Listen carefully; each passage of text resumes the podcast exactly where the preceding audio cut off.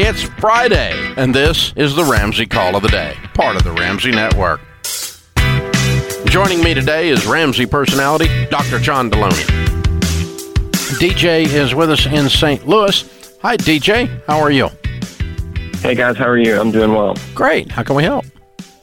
Well, um, I am graduating in May with my master's degree, and I'm already starting to job hunt.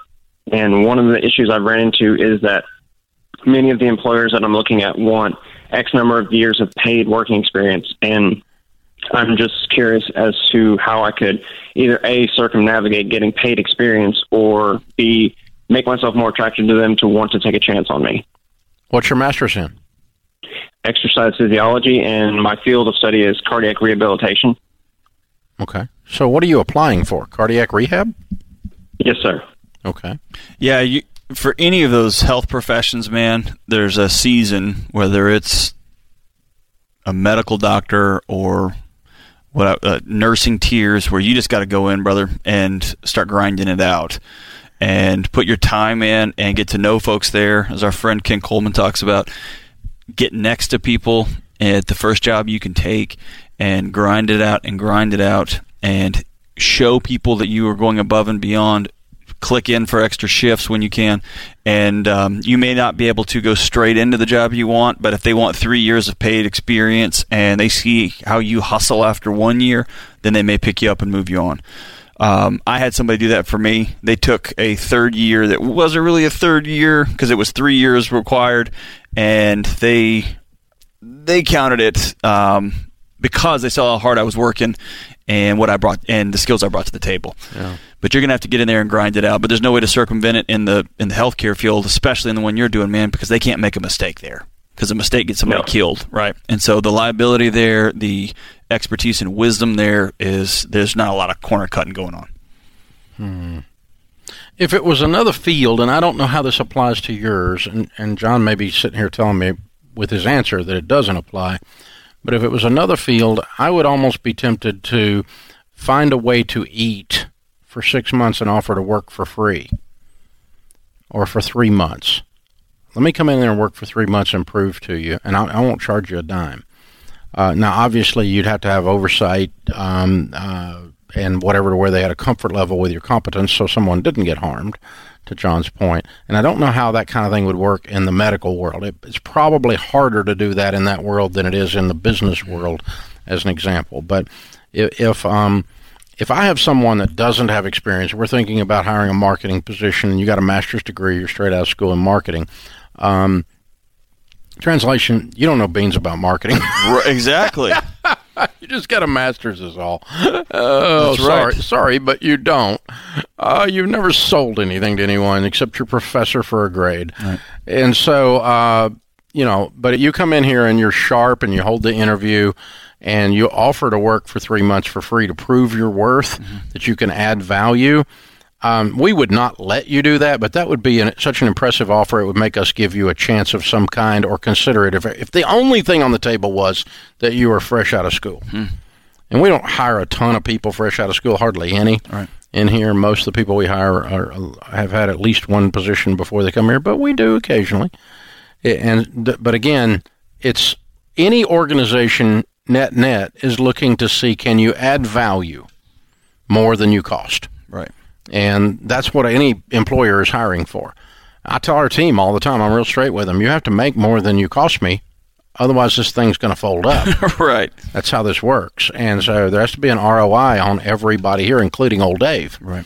And so, um, otherwise, it folds up like a cheap tent. And so, uh, uh, but that's if you can figure out a way to get your foot in the door on something and be willing to work for free and deliver pizzas at night, and you use that for uh, to pay your rent and to keep your lights on and keep a little food on the table, and you do that for six months, I don't think you're going to have to do it for three years. But if you can get your foot in the door, is that any possibility that would work? Yeah, but I don't think it's mutually exclusive. I think he could get a job working the front counter at a, at a place and then ask, hey, when you do this type of surgery or when you start this hip rehab, can I just go watch? Or can I come in on Saturdays or can I come after my shift is go. over? Can I watch?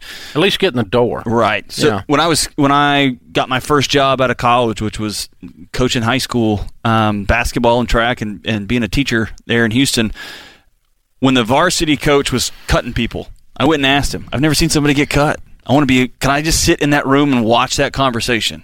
And he looked at me. Great guy, and he said, "Sure, come on in. Don't say anything." And it was a hard, but I got to watch up close a, a, a man of integrity tell a young man you didn't make the team. Hmm. And it was hard to watch, and it was hard to be in that room, and the, you got to feel the room, the tension in that room, hmm. and the hmm. students would get mad. Students would say, "I'm sorry." That's how I began to learn. And then a couple years later, I was able to say, "Hey, no, I've been in rooms where there's hard conversations. We've had this," and then I had to start doing it right with my own team. So it's putting yourself in a situation where you can be successful and, yeah, grind it out and pay the bills. Yeah, hang on. I'll have Kelly pick up. I'll give you a copy of Ken Coleman's book, which is really the best answer to your equation, and it's what we're talking about. It's called um, the Proximity Principle. It is the number one, or it is Ken's number one best-selling book. Uh, the proven strategy that will lead to the career you love. The proximity principle, and that's what we're saying: is get in proximity Right. of people who are doing what you want to do, even if it's not ideal, and that gets quote unquote your foot in the proverbial door. I also think bef- before you take this call, Dave, this is a, a, a good lesson for everybody. Just because you got a master's degree doesn't mean someone's going to hire you. And there is a gap between getting your um, bachelor's degree, you race through and get a master's degree. Well, suddenly you're going to require too much salary for me to hire you, and you don't have enough experience to back that salary up.